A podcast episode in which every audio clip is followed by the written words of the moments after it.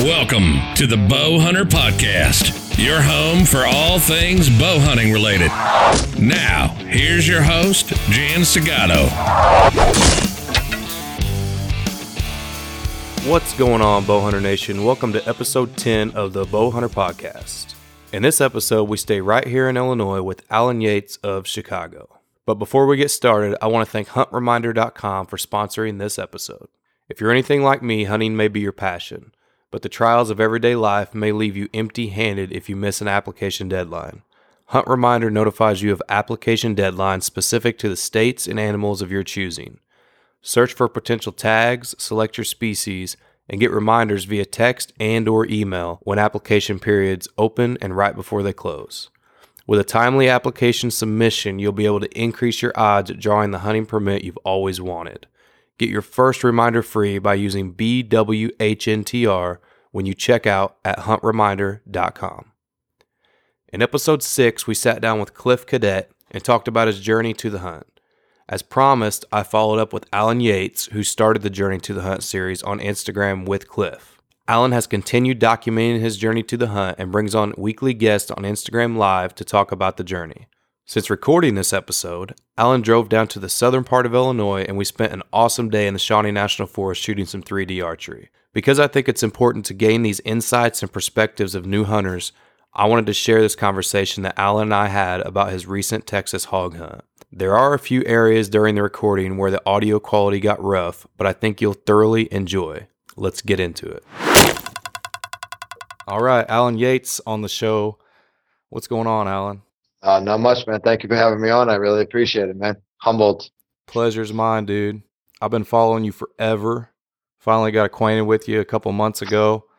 Became buddies. We got some big plans in store. For our listeners that haven't followed you, I know you got a big story on where you came from, where you've been, and where you're going. So let's start that off with how and why did you start bow hunting? Kind of what lit that fire for you? Yeah, right. So, you know, I'm uh a little bit older. I'm a, I'm 38. You know, I'm a husband. Uh, I got two kids. I'm about to put a kid through college and what have you. But at the end of the day, you know, bow hunting has been um, a lifelong dream. It's something that where most kids kind of woke up on Saturday watching that Saturday morning cartoons, and so did I. But at the same time, I would flip back and forth to the Sportsman Channel, to all the Saturday morning hunting shows, and knew every time that I saw someone standing there with a bow that you know that was something I could do. I I, I genuinely thought that, and um, you know, life goes on, and you know, things happen. You know, and life takes time. But um, at 38 years old, I decided to buy a bow, and um, you know, my kids are a little bit older, so gives me a little bit more time to be able to venture out more. So I bought a bow at 38, and uh, I live in Chicago, so living in the city is a little bit different. Here I am now. I'm 38 with the bow, uh, been on a couple couple of hunts, if you want to call it that. I've definitely traveled a little bit. So, but I'm ready to figure out what it takes to become a bow hunter. Yeah, for sure. So part of what um introduced me to you was my interview with Cliff Cadet and when you guys were doing Journey to the Hunt together. So Cliff has moved on, he's doing his own thing now, and your Journey to the Hunt's your baby.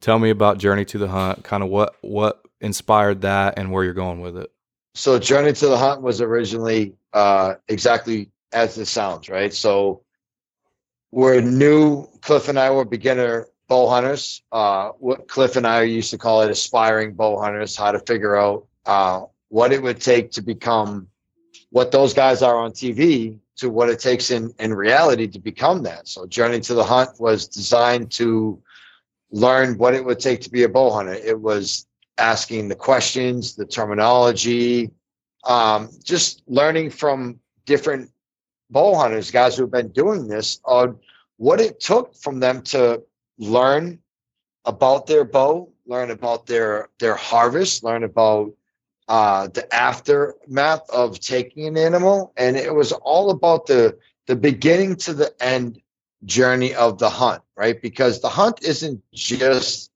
taking a shot, right? The hunting is now that we talked about it and you and I discussed, and you put a good post out today, right? Was setting up the tree stands, right? Putting the food plots in. Yeah, for sure. Figuring out the right, all the all the before and the afters is part of the hunt.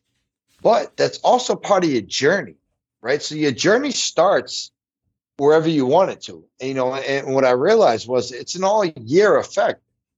For most people who love conservation and most people who've been doing the hunting, this is an all year thing. So Journey to the Hunt became Cliff and I trying to figure out as as new and aspiring bow hunters how to get into bow hunting the right way with learning the conservation aspects and terminology and things. So we decided to put a six part mini series together, which when you interviewed Cliff at that particular point was, I believe, either just starting or just about to start. Mm-hmm. And we decided that six weeks was going to be what we decided to learn as much as we could from as many people as we could about bow hunting.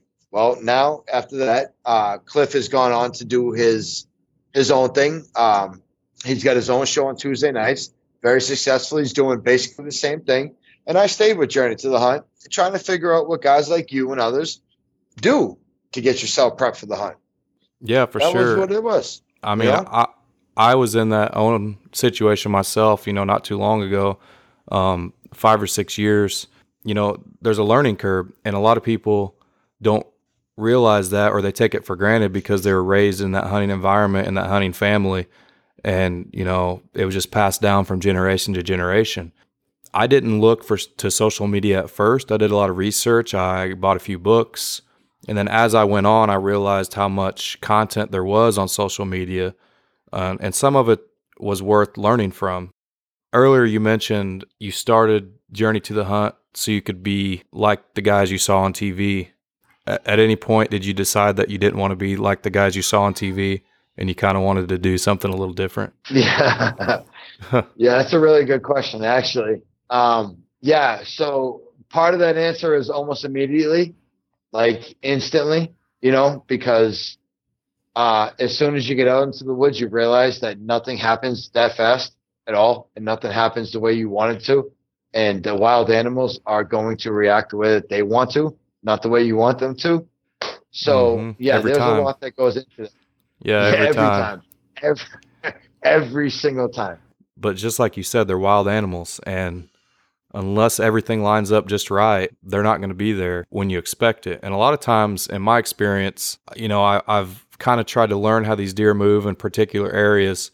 And then when I'm actually in the stand, they come from a totally different area than than I've you know watched them on camera or just seen them moving, and they catch me off guard. So um, definitely a difference between real life hunting and what you see on a screen. Um, you know, there's a few uh, exceptions to that. There's a f- there's a, quite a few good shows, especially recently. I think a lot more people are trying to come with a genuine approach and show their successes and their failures, um, as opposed to what we used to see on TV when we were kids or growing up with the hunting DVDs. So that being said, you did actually get to experience your first hunt recently, and um, you went down to Texas and hunted with Colin Cottrell. Tell me about how you prepped for that hunt. Since you got your bow what did you do to get yourself prepared to go to Texas and hunt wild hogs? I, I run, lift, and shoot. So I don't mean to use that hashtag, but at the end of the day, that's that ended up being what it was. I was told by a lot of people, yourself included, um, plus amongst a lot of other people, that in order to prep for a real hunt, you got to get your heart rate up. All right, you got to understand what it's like to be in that situation you know know what it's like to be at at full draw with heart rate going and anticipation anxiety all of that you know uh, uh, developed inside of that being able to take a shot in that moment. So uh, colin and i had spoke about wanting to hog hunt. Uh, we, we booked the trip. Uh, i ended up booking the trip through him realized that you know it's probably going to be a good hunt for me to start with not so much pressure as as it was to be dare. You know, with dare you can end up just having like your one opportunity. But if you go with hogs, you can have several opportunities, or it's a little bit wider of a of a uh, expansion of an opportunity, right? So mm-hmm. we went down there. I did a lot of shooting. I did a lot of running. Um, I actually before I did this, I weighed about 255, almost 260 pounds. So in about a month, month and a half, I dropped down to 215 did a lot of running, did a lot of shooting, did a lot of prepping, uh, high heat situations, and I got myself ready to go to Texas and shoot some hogs. Which to the point that you just made that even though as much as you prep, the animals cannot come from where you expect them to come from. Well, first day that we sat in the blind down in Texas, after all the running, after all the lifting, after all the shooting, after all the things that went with, you know, the preparation of the hunt, and I bought the cooler, everything that came, right? I, I posted I posted photos of the trams. Everything worked out, right? There was a huge story to tell. Well, come to find out, the first day we went and guess what these wild animals did? Came from the complete opposite direction that the trail cam showed for the last two months on that one particular day. It just goes to show you that all the work that you put in is worth it. It's necessary, but you cannot rely on it. You have to be able to be physically capable. You have to be able to be mentally withstand the hunt. You got to be able to be in the situation that you want to. You got to be prepped for the hunt. But it just goes to show you that you have to be prepared for anything, is what I learned on my first hunt. Because the trail cam showed one thing, we prepared, we studied, we prepared, and we went over it twice in the third time. And the morning of, they came from the opposite way. So what do you do at that point? Do you panic? Do you do you do you not make a move because you didn't prepare for that? No, of course you don't. You make a move towards what the animal gave you the opportunity for, right? But yeah, it, it just goes to show you as a new hunter, as someone who's just getting into it, as someone who was taught how to prepare for a certain type of hunt, that hunting just doesn't go the way you want it to. It doesn't. There's so many variables that come with it. And and yeah. even as much as you prep for it, the minute you're in it, just like that, gone, done, flip of a coin. It can flip the whole script on you. I know that you were inevitably you were preparing yourself for that Texas hunt because that was your you know that was your the first thing you had lined up that was your immediate goal but ultimately what you were doing you were preparing yourself as a hunter long term also and i think that's what's most important because we can be as prepared as we possibly can have everything ready like you said you you shot you trained you did some heart rate training, heart rate shooting. You even went as far as buying a freezer, if I'm if I remember right, to put some of this game in. yep. And it, yep. it, and it's a little upsetting whenever you you know make your trip and you come back empty handed. But at the same time, that those skills that you honed in during your training are going to take you further as a hunter further down the road. Um, and I think that's important for anybody to know that's that's new getting into hunting it's that you put all this work in and you go on that first hunt and maybe you do come up empty handed. Maybe you're successful. But either way, don't get discouraged because if I added, like I said, I've only been hunting for five or six years, but if I added up all the times that I actually went out into the field trying to harvest an animal compared to when I actually did harvest an animal, it's probably, I'm just rough guessing, but it's probably 15% of the time where I actually harvested an animal. So you got to think about 85% of the time I came back empty handed. Now, probably 60% of those times I saw animals. And my, the thing I always keep in my head is if I'm seeing deer, because that's what I mainly hunt, then it's a successful hunt. Whether I get to take a shot, whether I get to, whether they come in range, or whatever the reason being why I don't shoot shoot that animal, the fact that they're there and I'm there means I'm doing something right. So uh, I always take those hunts as successful. Anytime I go out and I can learn, like you know, maybe I maybe I'm in a new stand location and I see these deer moving the, the way I didn't expect them to. I can make some minor adjustments to be ready for the next time they come in because I learned because and it's just like you know a few weeks ago maybe about a month ago in the digital campfire we were on a video call and i think uh, if you had to pick three words to describe that call it was boots on ground and you know, it doesn't yeah. matter how much, how many maps we look at, or how many uh, different, you know, articles we read online. Until you go out there and you experience it firsthand, you really don't know how yeah. you're going to react to these animals. No. You really don't know how these animals are going to react to you. More like it. I think it's awesome that you got to go to Texas and experience that for yourself. Um, I know you had a lot of questions that I'm sure got answered on that trip. Yeah. Um, so what could you, what would you say some of the biggest takeaways or lessons are from that trip that you are going to keep as a hunter and go forward with? Speed.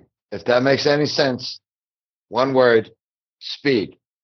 The speed of animals, the speed of your reaction, the speed of how much you process and how fast you process it. And, it, you know, at the end of the day, when you see an animal, no matter how many times you pull your arrow back in your driveway or in your your your shooting club or your archery den or whatever it is, right? Well, when a wild animal is there, like you only have a matter of seconds, is what I realized. Like there's seconds, if that, to realize it. Because on my first day of sitting in Texas, and again, trail cams for an extended amount of time, nobody can argue this, showed hogs coming from left to right to the feeder, left to right to the feeder for weeks and weeks and weeks on end, right? Here we are, first day of a, of a Texas hog hunt, and here they come, right side, not even right to left, straight down the right, right side of the blind, couldn't even see.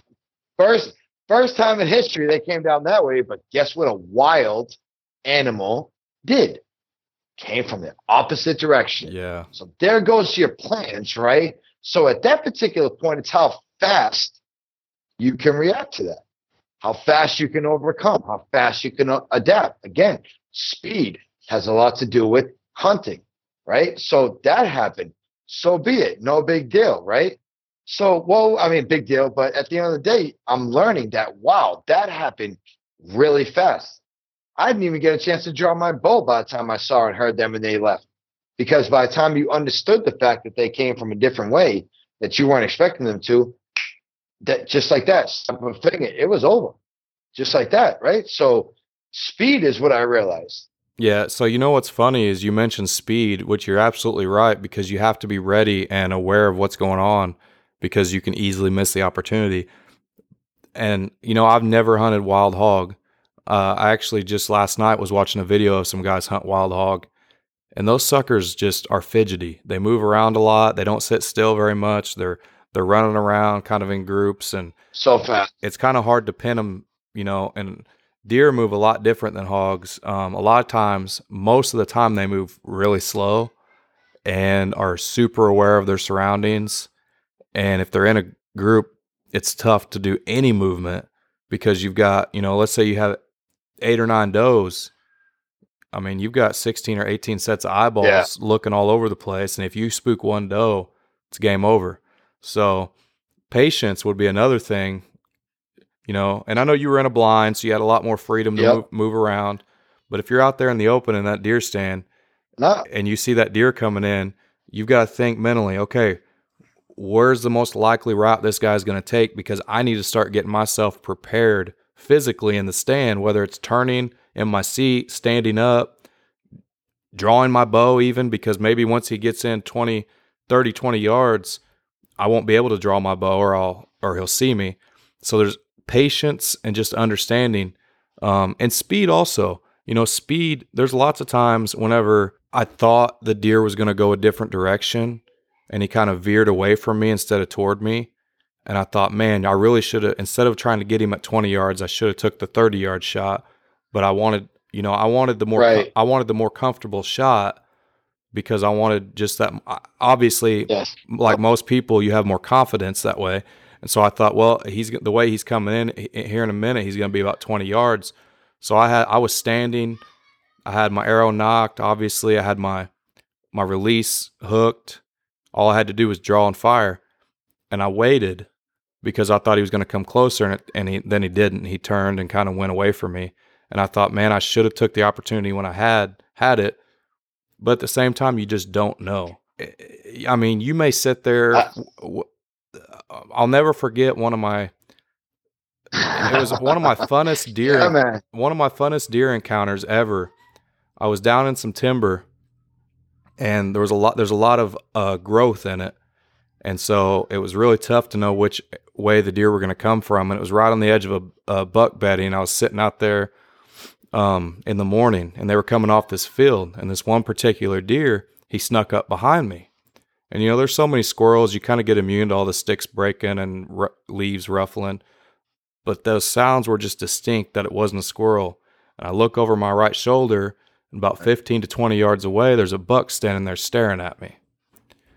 And so I'm like, all right, my bow's hanging in the tree on my left side. I got the tree on my back, and there's a buck Oh. looking at me 20 yards over my right shoulder. How in the heck am I going to make this happen? Oh, And we sat there for about 45 minutes. Oh. I mean, I was moving like really? every two or three minutes, I might have moved an inch trying to get to my bow. And I was being as still as I could. You know, I was trying to keep my eyes on the deer. And I I never did oh, spook Oh, him man. away. I never did spook him away, but I got by the time I got my bow turned back around the tree where I could actually draw and possibly take a shot, he'd already moved on up the hill behind me and there was just too much brush to shoot through. It was about a 45 minute encounter that I'll never forget, you know, and it's those times that I that you spend with those animals that make you just want it. You just want it. You just want to go back out there. You just Yeah. want to you just want to experience those those things cuz at that point it's a game of chess. At that point it's okay, what's the next move? And it's so such minuscule moves. And I think any deer hunter is going to be able to relate to this. You know, if you're hunting out there in a stand, you're you're you're pinpointed. You know, you got Yeah. eyeballs on you. And sometimes it's scent, and they may walk a different way and catch your scent trail and kind of book it out of there, not knowing where you're at, just knowing you're there. But when you're down there and they're not scenting you, and you're trying to make those minor movements to be able to take the shot, and it doesn't, it's usually not a two or three minute thing. It's usually a 10, 15, 20, 30 minute thing. It's some pretty fun stuff. I had that situation. So when we were in Texas, you can see where Colin and I were sitting, and we had one come in, and you couldn't hear him, couldn't smell him, couldn't hear him. He came in all on his own, and by the time Colin had seen him to where he come walking in, you know, this was a matter of like 16. The video shows 16 seconds, and by the time I draw my bow to actually draw on him was about three seconds. So there's like 13 seconds in between. But nonetheless, by the time this big ass animal came in, you know, there's a lot of excitement. And when they are sniffing you out and they know that you're there, but they don't know where you are, they're trying to pinpoint you. There's a lot that goes on. And that and I've seen deer blow and, and, and the does blow and they know that you're there, but they can't figure out where you are. Right. And the thing about deer is like they'll wait a second to try to figure out what direction you're coming from or which direction they're sniffing you out from so that they know which way to react to. Right. Right. The, the thing about hogs is they don't care which way they smell you from. They smell you and they just go. They're gone. They could run they could run into you. They can run away from you. It don't matter. The, the hogs, because they move with their with their nose down, they all of a sudden here comes this big hog. So uh, so Colin and I sitting in blind, a little bit jumping back and forth. But Colin and I sitting in the- in the blind. Here comes a big hog. Right. I didn't know it at the time. I hear pigs are coming, pigs are coming, and coming to find out it was a big hog. But he came with his nose down. He had no idea. As soon as he put his nose up, he took two or three sniffs and he started j- jumping back and forth. He didn't. He didn't sit there and wait to nose where it was to react to which way he had to leave. yeah. No, he put his nose up in the air, realized something was wrong, and started being like a like a schizo, just jumping all over the place. He didn't care where he was going. Right. So there's a difference between like hog and deer. A deer, when they sense you, they'll wait a second. You might have that extra opportunity to still be able to take a shot. A hog, it ain't happening. When a hog sense you, he's gone. Peace. See you later. It just ain't happening. Yeah, definitely, definitely two different animals, you know. And I, I can't wait to go on a hog hunt someday and experience that firsthand. Um, a lot of people when they're hunt, when they hunt deer, especially if a deer's up and moving pretty quick by them and they're in range and got a good shot, they'll they'll kind of give themselves away to stop that deer. Because like you said, they stop, they Yeah. put the brakes on, and they try to figure out what's going on before they make their next move. So you'll, especially Yeah. in a lot of videos, you'll see these guys kind of give the little man, kind of stop that, stop Yes. that deer, and then Yes. within a second they're taking the shot. You know, I realized that because Colin and I was sitting in the blind and we saw deer and we saw hogs, right? And when the hogs came in, they were skitsy. They they were just they jumped all over the doggone place. Very rarely stood still. The deer, they would come in right to the feed. And, and, you know, big bucks, right? These are eight and ten point bucks. These are going to be shooters this year yeah, you know, and, and they didn't know we were there. And when they come in, even when they started to realize that something was wrong, they didn't jump, they didn't react, they studied. Mm-hmm. Just in watching, just in learning that aspect, like I didn't get a chance to harvest anything. My buddy Kevin did, right? But harvesting is how you look at it, right? Did you harvest information or did you harvest meat? Right. Me, I harvested information because I learned that like a hog and a deer, they're not even in the same spectrum. You can't even go to the same library to understand them, right? But what I, I got a chance to actually watch wild, non-preserve, because I live in Chicago, there's a lot of preserved deer, Mm-hmm. right? I got a chance to watch wild bucks, young age, growing two and a half, three and a half year old bucks who are growing in their in their bachelor groups, skitsy. You know, they're not coming into these areas, right? I got a chance to watch how they react, and they don't necessarily react; they study.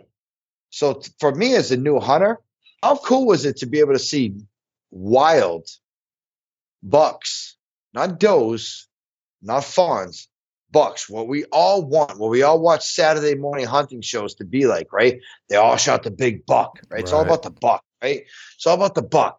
Doesn't matter what your what your refrigerator fills, which should be does and everything else, but the story is about the buck, right? Mhm. So we I got a chance to watch these guys, and guess what?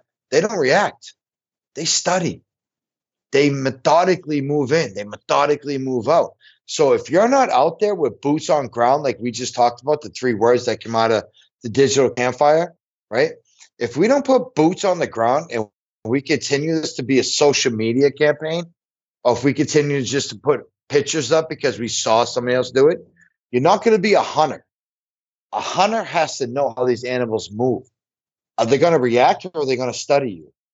They're going to, you know, they're going to smell you or they're going to blow you. Are you going to be able to come back tomorrow because you were blown, but weren't like really like uh your spot wasn't given up? Oh, oh, was your spot blown and given up by that by that doe? And now, what's your second move? What's your second move in the first week of November? Right? Did you study for that? Did you know that that was going to be a possibility? That's what I learned by going to Texas. Was how do you study how to be a a, a, a good hunter? What's your next step when you get called out? Because in Texas, I went for three days. I was sniffed out three days by deer and by hog. Yeah. Three days, both sides. What do you do at that point? You got to be able to know how to make your next step. So going forward, you're going forward from the Texas hunt. It's the end of July. We're going into August. Yes, sir. Two months away from Illinois deer season. What's the plan?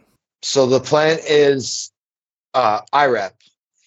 Illinois Yes. has the Illinois Recreation Access Program, which allows uh, new hunters of all ages, of all genres, doesn't matter who you are, but it allows uh, new hunters uh, accessibility to private landowners who either don't hunt who or who have a management problem.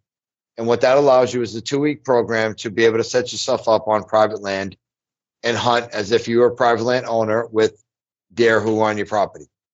There's that. I put my application in, fingers crossed. Let's hope because that's going to be my very first DIY, my home state, Illinois hunt. That's awesome. If that doesn't work, the next thing on the ballot is you, Jan, my friend.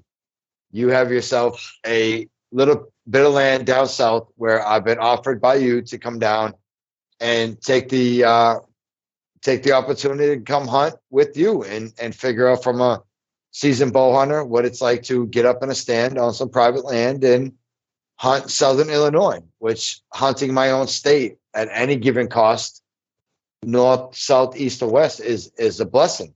I'm looking forward to it, man. I'm thrilled. I cannot wait.